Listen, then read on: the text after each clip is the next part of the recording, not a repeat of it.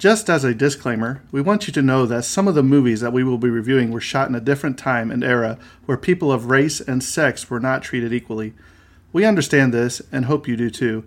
The movies or anything that happened on the sets are not the views of this podcast or what this show is intended to be all about.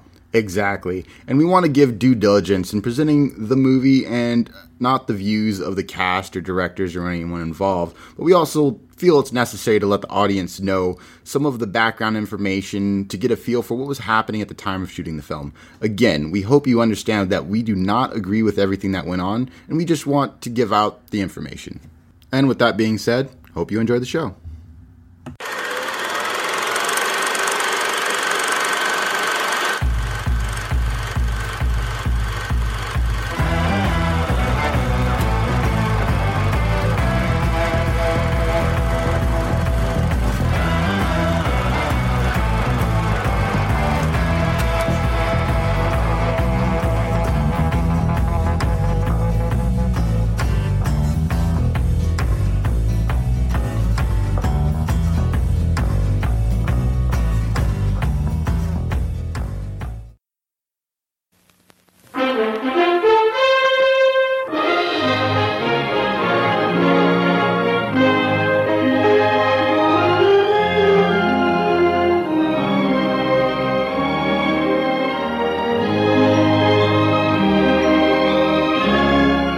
In the bayous on a houseboat, Tammy was as fresh and sparkling as the spring, as sheltered as her goat, as wise as her rebellious grandpa. And then one day, the wreckage they salvaged yielded a strange treasure, a worldly young man, and handsome, too. I just know about living and dying and getting born. I don't know about loving, but I figure I can learn. Co-starring Leslie Nielsen and Walter Brennan. Ain't no need for you to hang your head, cause of some fool law they made up in Washington about corn liquor. Her rival in love, Mala Powers, the professor, Sydney Blackmer, Miss Rennie, Mildred Natwick, and Ernie, perpetually on the make. What's eating you anyway? I don't like you taking off with Tammy like this. Yes, for Tammy, civilization was filled with wonder, but civilization had never met anything more wonderful than Tammy herself. Well, it isn't amusing. It's dreadful. It's shocking. Mother, Mother, I'm sure that that... I reckon you don't want anybody around who's kin to somebody in jail. So I'll, I'll thank you for the night's lodging, and, and I'll be going. You told me once I was afraid of being a failure. Well, you're right. No, can't you see, Pete?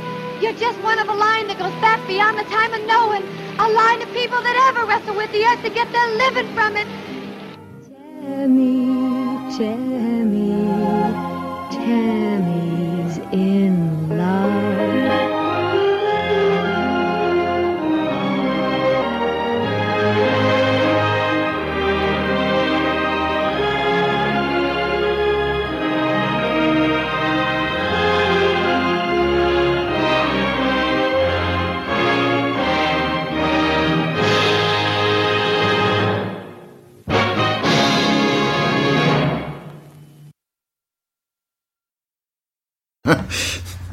All right. Hi, guys. It's us again. Back with a special bonus episode. It will be our Mother's Day episode, belated. Um, yeah. And also our bonus episode about uh, some of the facts and stuff that we found from our previous episode. So welcome to the Tragedy of Cinema Special Edition. I'm your host. Bonus time. I'm your host, Jimbo, and my co-host, as usual, Terrence. Terrence. Mister T. So um, we're going to be doing something a little bit different today. Um, we have um, two movies that we think our moms will enjoy. Uh, we wanted to cover. Um, there's not a lot of information for these, so that's why we joined them together, and also with our bonus features to make it probably about a normal average episode.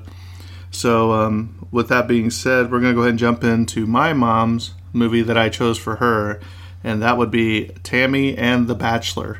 And now, before, Ter- yep. Oh, sorry. No, no, before before we dive into that, uh, just let you know that this is one of my mom's favorite movies, so don't butcher it. No, I'm kidding. uh, and it's a show I seen when I was a kid, so I hadn't seen it since, but I know she'll enjoy it. Gotcha.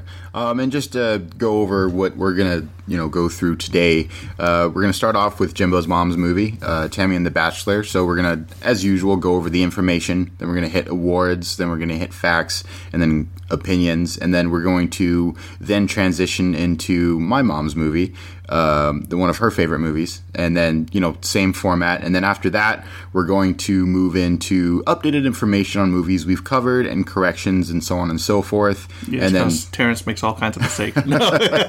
And then finally bring it to a close. So with that being said, um, is there is there a question for the bonus episode? There is. Oh, let's do it. Terrence, if you could have a mother from the movies, who would you choose as your mother? From movie, okay, so it has if it has to be from the movies, because obviously I would just choose my mom. Right, but, right. Okay, so well, you mother- might want to choose my mom. So uh, um, a mother from movies, I would have to go Missus with... Voorhees. Oh no, that's terrible. That was terrible. Um, let me think. Uh, I'm just trying to think of a lot of the. Um, sort of, you know, mother figures in movies, because there's so many, and then it's like hard just coming down to you say just there's one. So many, but you can't even think of one. I know name, it, it's one of those moments where um, at any other point you can probably name off these things, but when you're put on the spot and you're asked to like, what is this, and you suddenly can't think of any. Well, I think it'd be easier if we said a T V mom, because you know you have June Cleaver from Leave It to Beaver, you have the Brady Bunch mom, you have all these other moms that are on T V portrayed yeah. more. Um, I'm trying to think myself of a movie, um, my mother I would like to have in the movie, and it's really hard to come up with something. Yeah, so. Absolutely. Uh, I want I want to say, um, shoot,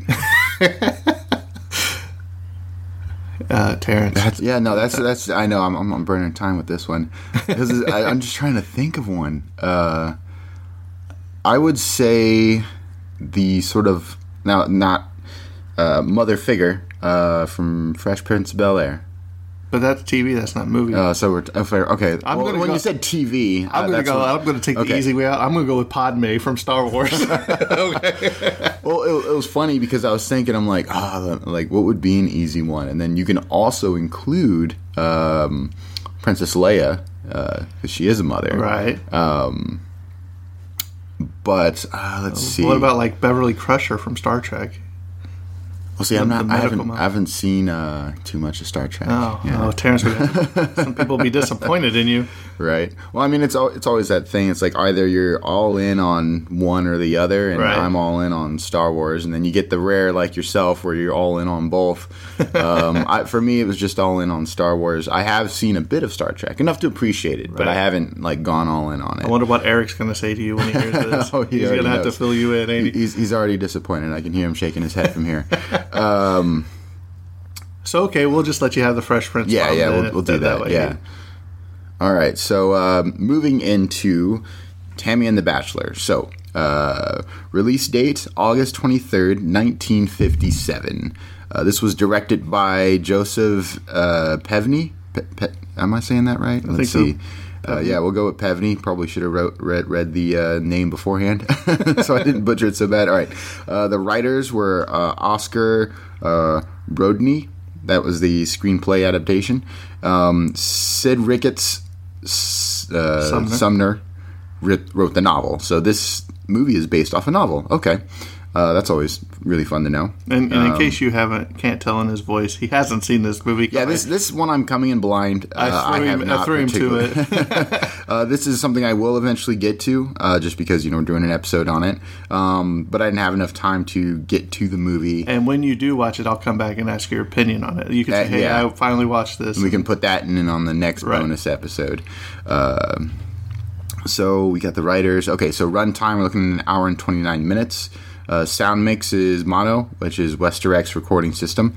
Uh, this was filmed in color. Aspect ratio two point three five by one. It was a negative format of thirty-five millimeter. Uh, the cinematographic process was CinemaScope. Uh, that is one we have covered uh, in a past uh, episode. Uh, printed film format, thirty-five millimeter. And then jumping into the awards, uh, during the Academy Awards U S A nineteen fifty-eight, it was nominated for... Uh, uh, it, it was nominated for an Oscar for Best Music Original Song. uh, written by Ray Evans, uh, Leigh Livingston, uh, for the song Tammy. Uh, the Box Office Magazine Awards in nineteen fifty-seven, it won. It won the Box Office Blue Ribbon Award for Best Picture of the Month uh, for the whole family, July. Okay, so it's a wholesome family movie. It is very okay. Uh, and that was Joseph. Uh, okay, so the director Joseph Pevney. Uh, the during the Laura Awards in nineteen fifty-eight, it was nominated for a Golden Laurel for Top Comedy and Top Female Performance by Debbie Reynolds.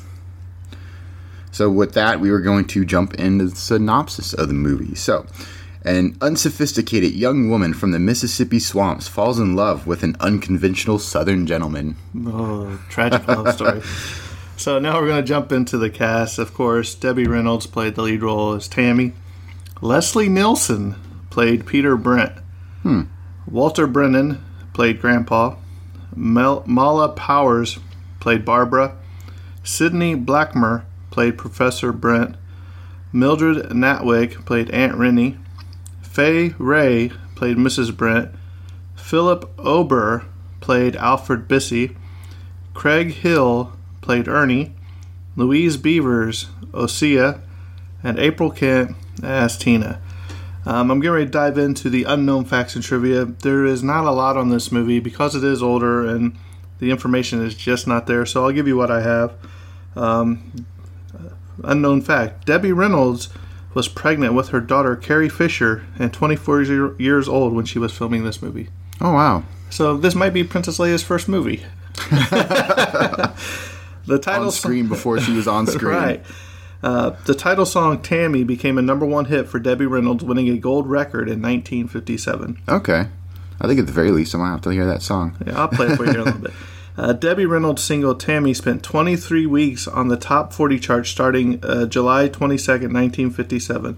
It was number one for five weeks. It's also nominated for Best Song Academy Award for nineteen fifty-seven, but lost to All the Way from the film The Joker is Wild in nineteen fifty-seven. Huh. That's an interesting title. I've never heard of that movie, but it's, it's, it's a cool title. In August nineteen fifty-seven, this film was being shown on a double bill with The Midnight Story in nineteen fifty-seven. Included among the American Films Institute two thousand list of the five hundred movies nominated for the top one hundred funniest American movies. Okay. So it's got a little bit of comedy in yeah. there, too. So. And uh, Leslie Nielsen, who co-starred in this movie, went on to be portrayed in probably some movies you have seen, the Naked Gun series, oh, as okay. well as Dracula Dead and Loving yeah, It. Yeah, um, that was one of the two names that I was familiar with. Right. Um, I was like, I, when I when I went back to see him, I was like, that's Leslie Nielsen, because he's so young and oh, yeah. he's a pretty good looking dude. You know what I mean? Because oh, yeah. I'm used to the white hair, you know, the yeah, old face. The, the. So, but like I said, there's not too much move, uh, information on this movie, so... Mom, I did my best, so I hope you're proud of me. All right, so moving into my mom's favorite. Did I miss something? Well, I was just going to say, are you going to take a little bit of a pause before we go in here? Oh, yeah, that's right, because uh, we're going to play the trailer. Right. It's a beautiful day. All is calm and peaceful in the meadow. Or is it? If you look closely, very closely, you'll discover a whole new world with a world of difference, full of exciting adventure and desperate conflict. We've got to go away from the Warren, all of us. Go away? Yes, before it's too late. Is there something wrong? What's he on about? They're coming. A world of ruthless tyranny and brave rebellion. I'll settle with you, myself, bigwig. Come on and try, you crack-brained slave driver.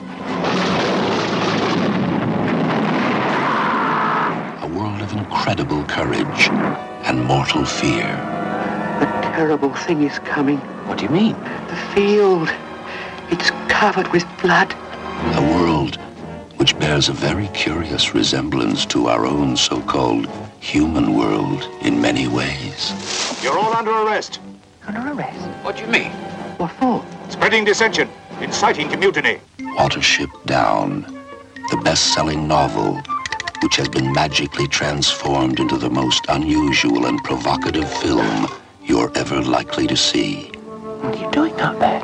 I've come to let you out. Will you come with us? But we're all right here. Yes. There he goes.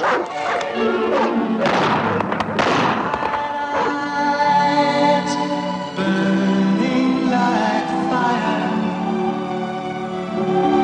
Bright eyes. How can you close and fade? I've never been in a wood before, Hazel. It looks dangerous.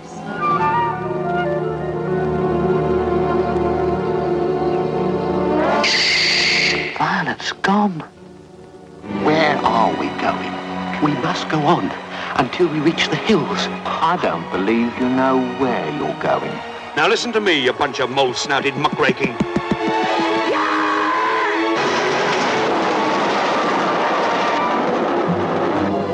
Can you run? Watch this. See? You stupid bunnies!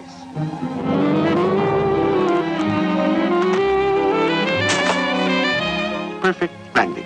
Come on, hurry on, lights!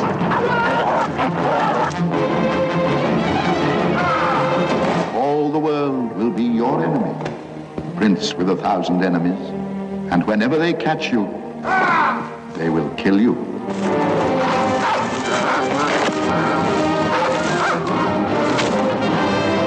Let them go. It's that Chief Bigwig I'm after. I'm from a warren where life is free. Trust me. We can escape, believe me. Yes. Take a glimpse into another world, and you'll never look at a meadow again without remembering Watership Down.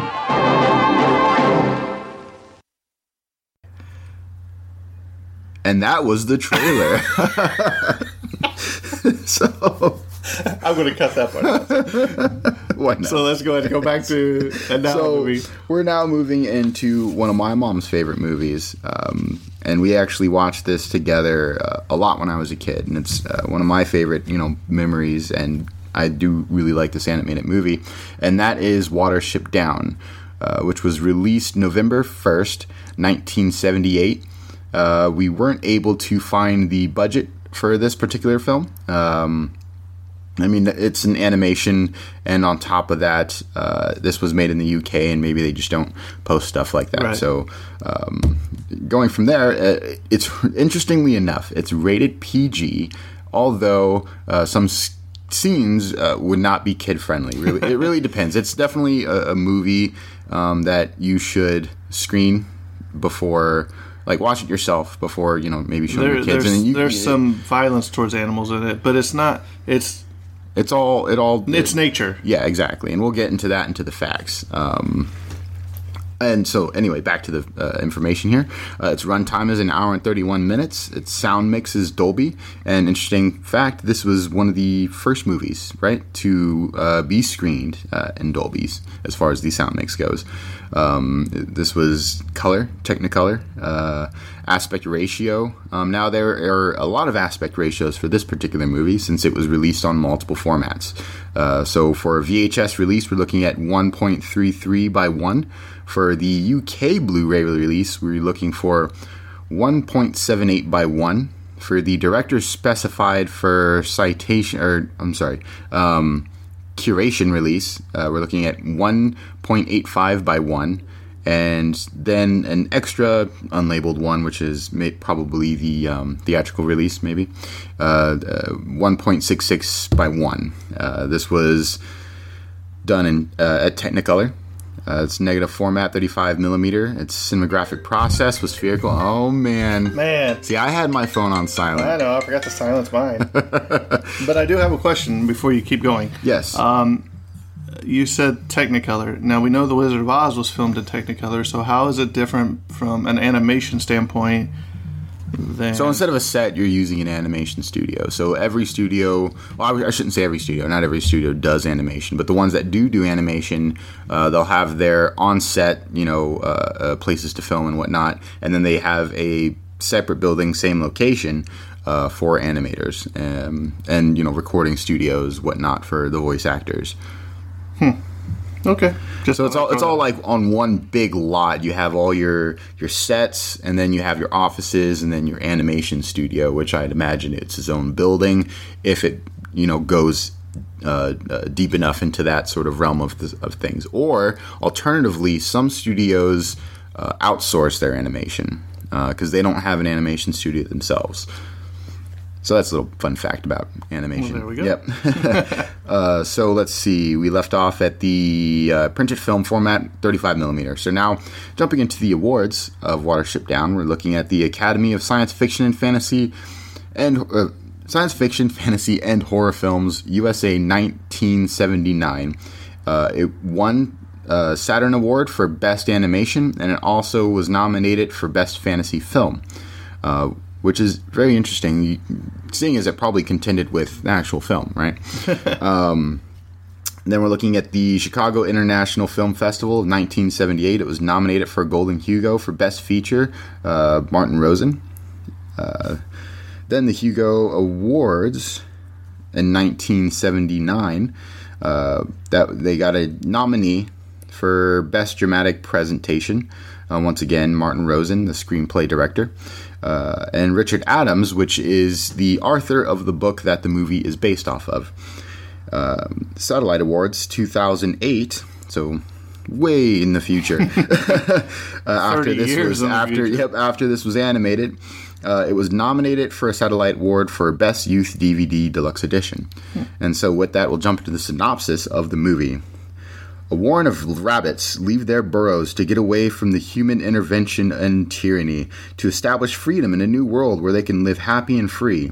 But traveling along comes with new problems and traps that they have not planned on.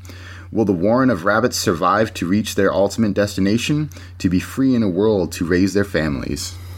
That's a very good synopsis. Very um, good movie. This this also had a, a, a huge um, This is a stacked cast. cast. Yes, um, very most stacked. Of them... people aren't going to realize, but they are British uh, Yes, big actors, British actors, right? Absolutely. So we'll go ahead and jump into the cast. Um, uh, a little a little joke that I just want to throw in is like, all notable British actors have one time or another appeared in Doctor Who. It's probably true. It really is. Uh, so we have John Hurt was Hazel, Richard Briers was Fiver, Michael Graham Cox, bigwig voice, uh, John Bennett played Captain Holly, Ralph Richardson, Chief Rabbit, Simon Cadell, Blackberry, Terence Rigby, Silver, Roy Kinnear, Pipkin, Richard O'Callaghan, Callaghan, Callaghan, Callaghan, uh, play Dandelion, Denholm Elliott, Cowslip, Lynn Farley, Cat, uh, Mary Maddox, Clover, Zero Mostel, Kihar, Harry Andrews, General Woundwort, Hannah Gordon, his Hisanthale. So I know I slaughtered some of those names. We're used to it. It happens. So ready for some unknown facts and trivia about the Watership Down. Let's do it. The British Board of Film Classification is still receiving complaints about this movie four decades after its release due to the board's decision to classify it U, suitable for all. The B B F C admitted in two thousand twelve that it had received complaints about the suitability of Watership Down at U almost every year since its classification. Yeah, and I'd imagine there's been some flack over here too, seeing as it's made, uh, it's been labeled as P G still. Um, right. If you look it up on uh, online, it's still P G. Well, that brings me to my next point. It is considered to be the most violent animated P G-rated movie ever made. Yep. So... Um, was originally directed by John Hubley, who died in nineteen seventy-seven, the year I was born. He and his wife Faith's work can still be found in this movie, most notably in the fable scene. Hmm, interesting. In the U K, this movie opened uh, at the Empire Leicester Square Cinema on October nineteenth, my son's birthday, uh, nineteen seventy-eight, and expanded to the rest of the U K the following year. It became the sixth highest-grossing movie of nineteen seventy-nine at the British box office. Oh, wow. Yeah, that's pretty big, especially for an animated movie. Right. Most of the locations in this movie either exist or were based on real places in Hampshire, England, and surrounding areas. I can see that. Yeah, he was he liked to base a lot of things off of fact and things that existed. In December two thousand eleven, property developers announced that they were planning to develop Sandleford Park near Newbury, Berkshire, in a real-life parallel to the fictitious development of this area, which prompted the rabbits to leave the warren in the book and movie of Watership Down. Richard Adams, the author of the book, plans to organize stiff opposition to the development. I'm going to oppose it in tooth and nail. It's a beautiful piece of open country and the most beautiful area south of Newbury. The very idea of building on it makes your gorge rise. Okay, so he was very much an environmentalist. Right. He was he was upset that they were going to destroy basically the countryside. Exactly. And I, I can I can definitely see that. I, I know um, at least out here in um, Indiana, uh, you know, there's been a lot of development going on, and I know, I've actually heard a lot of um, complaints about it. Oh, yeah. Uh, you know, there's, there's sometimes there's stiff competition at those town hall meetings and all that that people... Yeah, ex- especially because, you know, it's a lot of sort of commercial development, and it's like, let's just... keep our uh, you know nice you know one of our area. One of our mottos is there is more than corn in Indiana because it used to be all be cornfields. Uh, this is the first animated movie to be presented in Dolby Stereo in theaters. Sir John Hurt and Richard Briers, who played Hazel and Fiver respectively in this movie, returned to uh, returned to voice General Woundhart and the new character Captain Broom respectively in Watership Down in nineteen ninety-nine, a television series adaptation of the book. So there was a series in nineteen ninety-nine. nineteen ninety-nine. Interesting. Right. Huh. I, I I haven't seen that I one. I didn't either. I've, I've only seen the movie. And, right. you know, know about the, the it's, newest adaptation. It's coming. Yeah. Uh, this movie was popular with adults who attended late-night screenings. The backgrounds and locations, especially Ephrafa, Ephrafa and the nearby railway, are nearly perfect matches in, to the diagrams and maps in Richard Adams' book. This was the first movie to feature Sir John Hurt and Sir Nigel Hawthorne. Both appeared in two other animated movies, The Plague Dogs in nineteen eighty-three, which was also based on a Richard Adams book, and The Black Cauldron in nineteen eighty-five. Oh, wow. That's really interesting. Also, I did not know John Hurt or, uh, John Hurt was Sir'd. Was who? Uh, I didn't, like, knighted. Oh, yeah, Sir. A lot yeah. of people from England are knighted. That's true. Uh, but still, it's like always interesting to when, uh, you, when hear, you say it. Yeah, because yeah. like Sir John like, Hurt, Sir like John oh, Connery. He was knighted. Okay. Sean Connery. Um, his voicing of Kihar was the last movie work for Zero Mostel. Alongside The Plague Dogs in nineteen eighty-three, The Secret of N I M H in nineteen eighty-two, and The Last Unicorn in nineteen eighty-two, this is easily considered one of the darkest and most violent animated films of the late twentieth century, despite being rated P G in the cases of this film and The Plague Dogs nineteen eighty-three, and G in the cases of The Secret of N I M H nineteen eighty-two and The Last Unicorn. All four of these films were released before the P G thirteen uh, rating existed. Interesting. Yeah, I imagine they would easily be bumped up right. to those if they did exist. Interesting uh, that Secret of N I M H popped up, because that's another one of my absolute favorite animations. That seems that you don't really hear about it. It kind of like flew under the radar as far as, you know, what's typically talked about when you talk about old right. animation. I love Secret of N I M H. Watership Down was adapted into a stage play in two thousand sixteen. The show was performed at Watermill Theater and only had nine actors. It lasted from June two thousand sixteen to July two thousand sixteen. It featured puppetry, physical theater, as well as live actor. Huh. I was wondering how that would be pulled off as a stage play. It'd be interesting if you could find it. Yeah, right? Uh, Martin Rosen's. Uh, this is Martin Rosen's directorial debut. Uh, in Holly's flashback of his time in Ephrafa, which occurs long before the other rabbits have even heard of Ephrafa, Bigwig can be clearly seen talking with the Ephraf- Ephrafian rabbits. This was taken from a scene later in the movie. Oh, okay. Uh, Bigwig disappears, then reappears on screen as the rabbits enter the shed near the cemetery. Okay, yeah. Huh.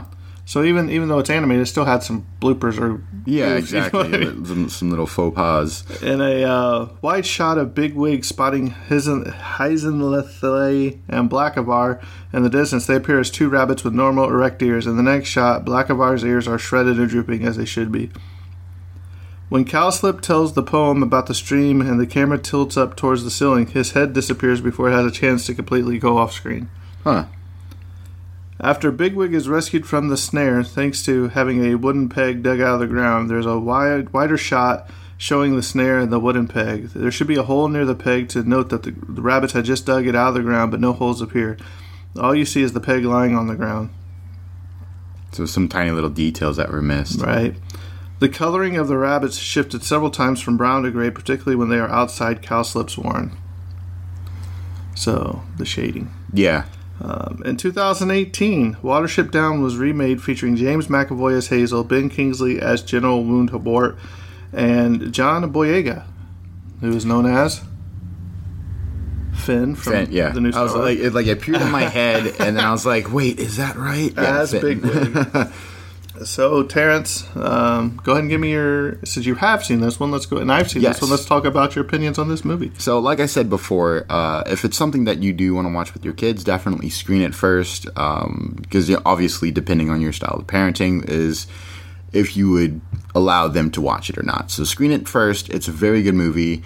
Um, it, it's it's got some very interesting... Uh, uh, sort of uh, messages within the movie. And another fun fact that I do know about the movie is that the Arthur, uh, the author, the author who, who wrote the book actually studied rabbits for a good amount of time. So uh, what he wanted to do was um, make this story, but also have it accurately portray how nature is. And that's why it's so brutal, because nature in itself is brutal. So it's, even though it is brutal, it is how nature works. So it's a very uh, educational piece, if you will, um, because he did accurately portray how rabbits act in certain situations. And these are how actual rabbits would act in those particular situations. So well, and to, and to come come along that the reason it's rated the way it is, or violent the way it is, is one one of the rabbits gets caught in a, a snare and yep. you know, it's choking him to death. You see blood yep. coming out of his mouth.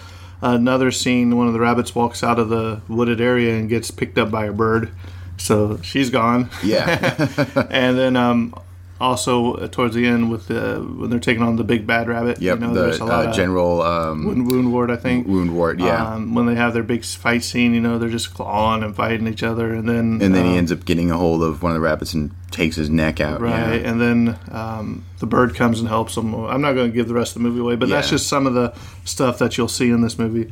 So, Terrence, is it um, a must-watch? I would say so, um, along with an honorable mention of also watch, since we mentioned it, also watch Secret of N I M H. These are two uh, older animations that uh, hold up very well, uh, and definitely check it out. Now, I have to myself check out the nineteen ninety-nine series, because I didn't know there was one, and I want to watch the newer one, especially because, once again, they have a solid cast for it. And not only that, but the C G I they could do now is just oh, going to yeah, put it over exactly. the top. Uh, I I recently just watched this movie, probably about two weeks ago, um, because you had mentioned it about being your mom's, so I wanted to get it done before we did this. Um, I was very impressed. I mean, I, I can't believe I had never heard of it. I mean, I've heard of the name, but yeah. I never put two and two together about what it was about. Because you think Watership Down, I'm thinking, is this a submarine movie? You know what I mean? Something like that, a, yeah. a war movie, right. uh, you know, like a pirate movie. I didn't know. Uh, but I, I really enjoyed it. So, yeah, definitely give it a check out. Um, if you like animation movies and you don't mind watching them. So um, we did want to say, before we get into some other unknown facts, we we do want to say happy belated Mother's Day. Uh, I'll say happy Mother's Day to my mom. Uh, you know, I love you. We don't get to see each other as often as we like, but we're closer than Terrence and his mom. Terrence's mom lives in California.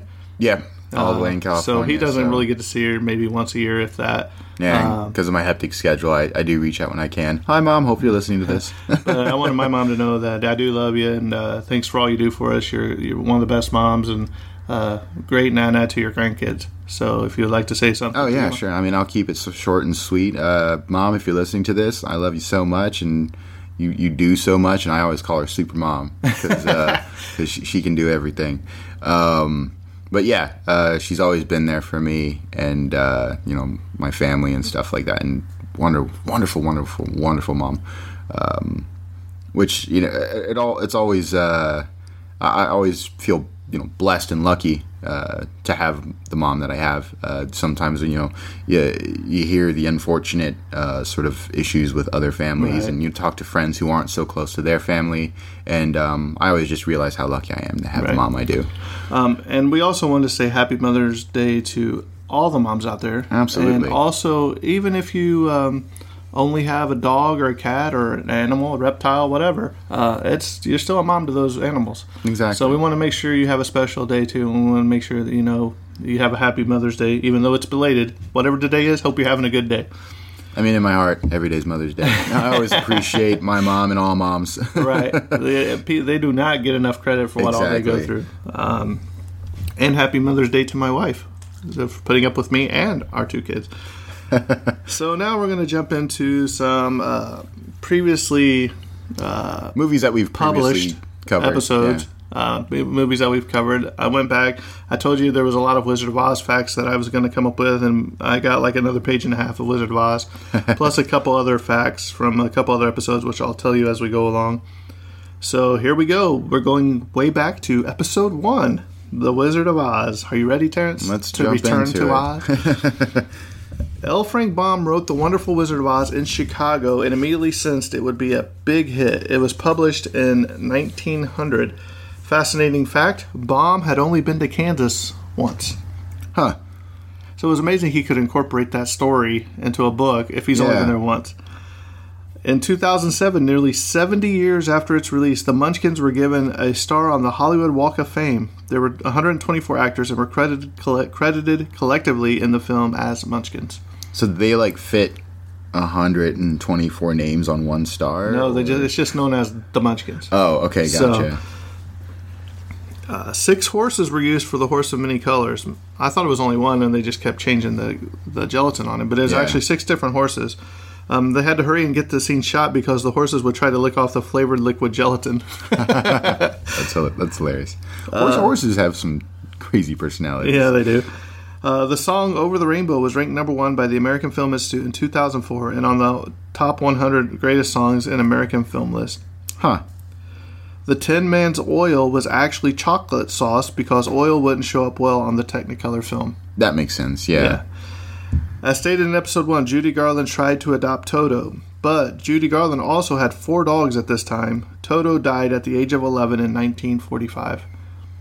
That's about an average age for a dog, right? So in dog years, what's that, seventy-seven? Yeah. yeah. Jack Haley, the Tin Man, always said making the film was hard work and not fun at all. His suit was so stiff, he had to lean against walls and boards to rest. Yeah. In a bizarre twist, Judy Garland's daughter, Liza Minnelli, married Jack Haley's son, Jack Haley Junior Huh, that so, that I didn't know. So the Tin Man, the Tin Man's son married Judy Dor- Dorothy's daughter. When asked whether he regretted not receiving residual payments from The Wizard of Oz, you know how uh, Bruce Willis got all that residual income. Yeah. So asked whether he regretted not receiving residual payments for The Wizard of Oz, Ray Bolger, who played the Scarecrow, replied that he got something better, immortality. That's true. Yeah, when you when you're part of a uh, iconic movie such as The Wizard of Oz, you're pretty much immortalized at that point. You know, and I'd kind of like to, I would have kind of liked to meet these actors and actresses. You know, like Tin Man and, and all these. You know, like today you go to like a Comic Con or whatever, and you get autographs of these people. Yeah, I would just like to talk to them. Oh yeah, uh, you know, absolutely. Like, was he noticed outside of the films? You know, like today's social media and all that. But was he noticed like just walking around? Hey, you're the Scarecrow. Or, oh you know yeah, what I mean? Exactly.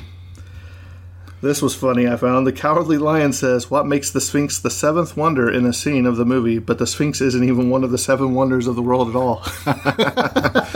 That is pretty hilarious. When re- this is another funny one. When reciting the Pythagorean theorem after receiving his diploma from the wizard, Scarecrow actually recites it incorrectly. Now, at least he was close. Judy Garland was elevated to star status during filming and was given her own portable dressing room. Interesting, Judy didn't even see the film until one year after its release. Oh, wow. And I noticed a lot of people didn't do that. Yeah. The original Cowardly Lion costume worn by Burt Lahr sold for three point one million dollars in November two thousand fourteen to a collector. It originally sold for two thousand four hundred dollars in nineteen seventy. Jeez. Yeah. Wow, that was an investment. I mean, it... it There's probably some huge... Obviously, there's huge, huge fans of this, so I, I can see someone forking out that much money to get... three point one million dollars. Hey, you'd be surprised, man. The Scarecrow's rubber mask was glued to Bolger's face and sealed off his pores from perspiring. After dancing, his face got so hot that he felt like it would explode. Also, the lines from the mask were so pushed against his face that the indentations and creases were still there a year later. Oof. Man, that's a rough... That's, rough go. That's so rough, yeah. Also, there was a total of forty rubber masks used by the Scarecrow in filming. They would disintegrate under the hot lights Oof. From the Technicolor yeah, and all yeah. that. Over one hundred dogs auditioned for Toto. Toto was trained at the Hollywood Dog Training School. Her first film role was in nineteen thirty-four in Bright Eyes, which starred Shirley Temple. So, uh, sorry, back to the previous fact with yes, the sir. lights. Um So I've I've been on set with those lights. It gets hot. Oh yeah. Like it's just I mean you have easily on set you'll have, you know, anywhere from like five to up, you know, five five and up, uh, uh, different lighting um, and stuff, and they, you just really feel the heat after a while. But I mean, that also goes. Remember, we said in episode one about um, the uh, Cowardly Lion. His costume was that they would have two people just air it out because yeah. he sweated so much. Oh yeah. Uh, there was a scene where the Wicked Witch turned the t- was uh, turned the Tin Man into a human beehive, but was later edited out of the final version. And huh. I think it does happen in the book. And she does say something to him in the movie about, I'll make a beehive out of you, if I remember correctly. The Wicked Witch that Miss Gulch transformed into while Dorothy looks out her bedroom window during the tornado scene has shimmering shoes on as if she is wearing ruby slippers. Now, see, that's something I didn't catch. I need yeah. to check that out. During filming, a label was discovered, and this was one of the most interesting facts of everything that I've covered about The Wizard of Oz. Yeah. During filming, a label was discovered in Professor Marvel's coat saying property of L. Frank Baum, who was the author of the Wizard of Oz books. The coat was given to his wife after filming. The coat had been purchased at a local thrift store. Wow. So it is the actual coat of the author that Professor Marvel is using in the movie. That's interesting. Huh. I think that is so cool. Yeah. The art department spent over a week on deciding what shade for the yellow brick road. Ultimately, they went with a basic yellow house paint. It worked. Um, and in the for episode one, I said Judy Garland was uh, uh, casted over Shirley Temple. They wanted Shirley Temple, but actually she was the third choice uh, for Dorothy behind Shirley Temple and Dina Durbin. I did not know that. Hmm. Ironically, Scarecrow, all he wants is a brain, but along the journey, he actually comes up with all the ideas. So he had a brain all along. He had a brain all along. Um, it was actually Judy Garland's body double in black and white dress opening the door into Munchkinland. Garland, then dressed in blue, walks out into the colorful world. Huh. The wiz- You know, uh, all along I thought this was like Judy Garland's one of her first movies. Actually, The Wizard of Oz was actually her thirteenth film. Oh, wow. I or did not the know the other twelve just uh, like lower, not so notable? I, or? I don't know. I, I, I didn't look it up, but I was like thirteen. Wow, you know, yeah, I was that's like up there. I thought it was like one of her fir- premier roles. But here's something else: Judy Garland could only work four hours per day, as she had three hours of schooling and one hour of playtime. Most actors were on the set from four a.m. to eight p.m. So just seeing this movie, uh, that's not a lot of time to be on set. Just four hours a day. You know what I mean? Yeah, that's um, very little time. And to... she being the star of the movie, yeah, how they did that. You know what I mean? And those and the the, the rest of that time, uh, four a.m. to eight p.m.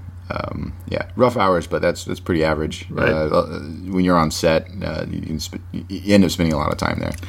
In Munchkinland, the water for the pond was dyed blue, but the ducklings they put in absorbed the ink, so they eventually just painted the bottom of the pond blue instead.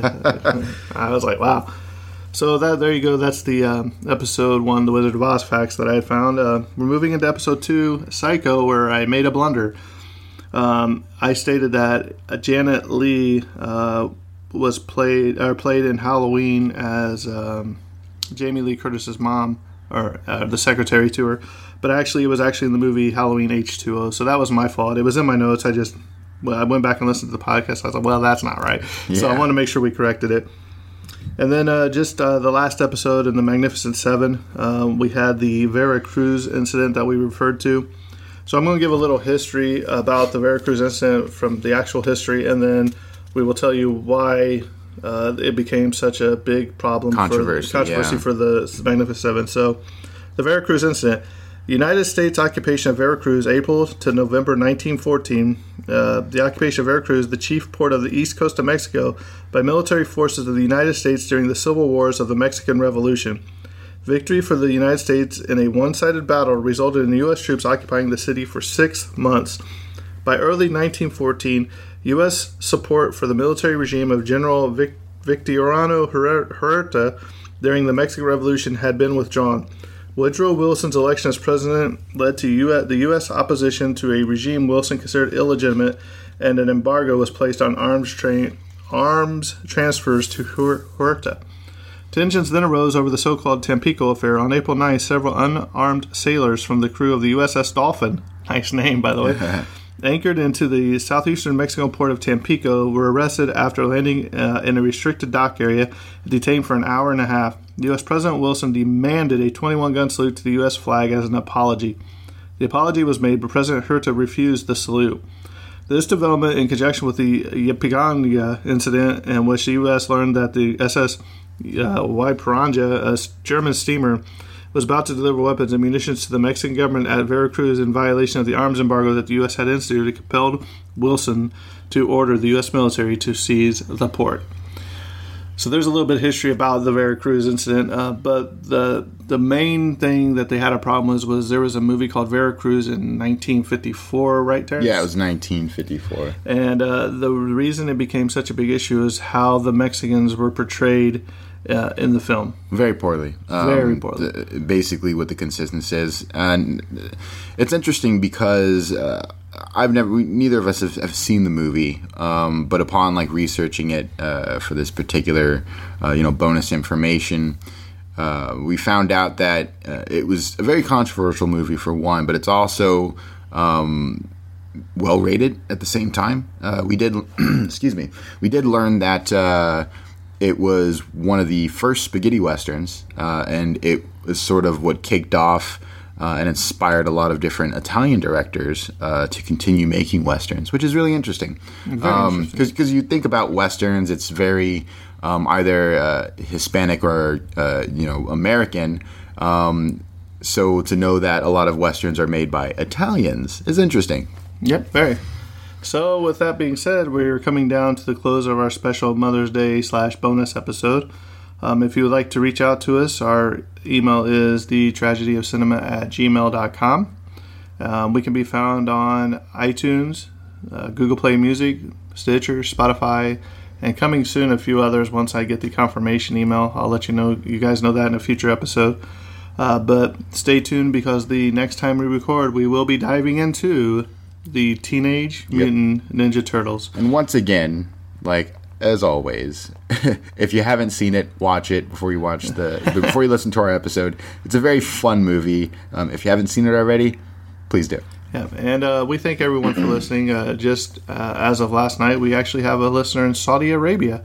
Which yeah, I don't know how that happened, but thank you for listening, sir or ma'am or child. Um, keep it up. Tell your friends. Tell all your friends. you know. Right. Uh, uh, Get the word out. We enjoy hearing from everybody. So with that being said, I think that's a wrap.